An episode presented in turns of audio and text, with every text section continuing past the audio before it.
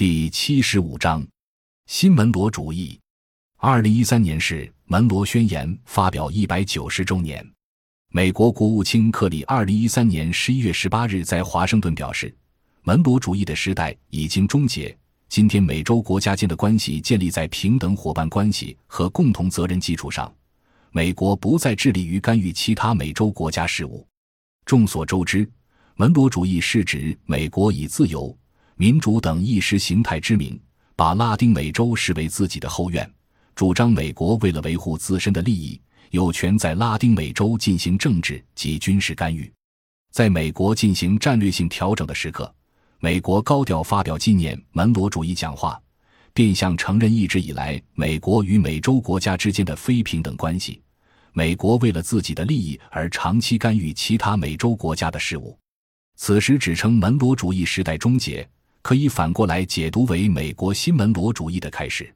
新门罗主义的不同在于减少赤裸裸的直接军事介入，而更多运用软实力颠覆，利用高度意识形态化的民主、自由、人权旗帜，利用网络新媒体动员中产阶级，尤其是受美式教育体系灌输思想、消费美式文化长大、无条件认同美国价值观的年轻人参与政治运动。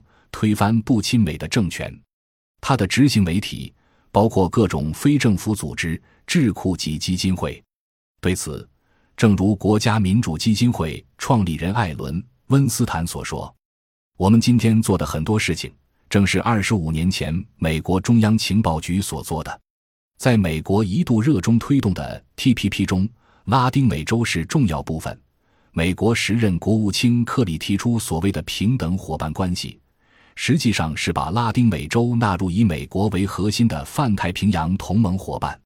我们必须在美国的新地缘部署中理解。感谢您的收听，本集已经播讲完毕。喜欢请订阅专辑，关注主播主页，更多精彩内容等着你。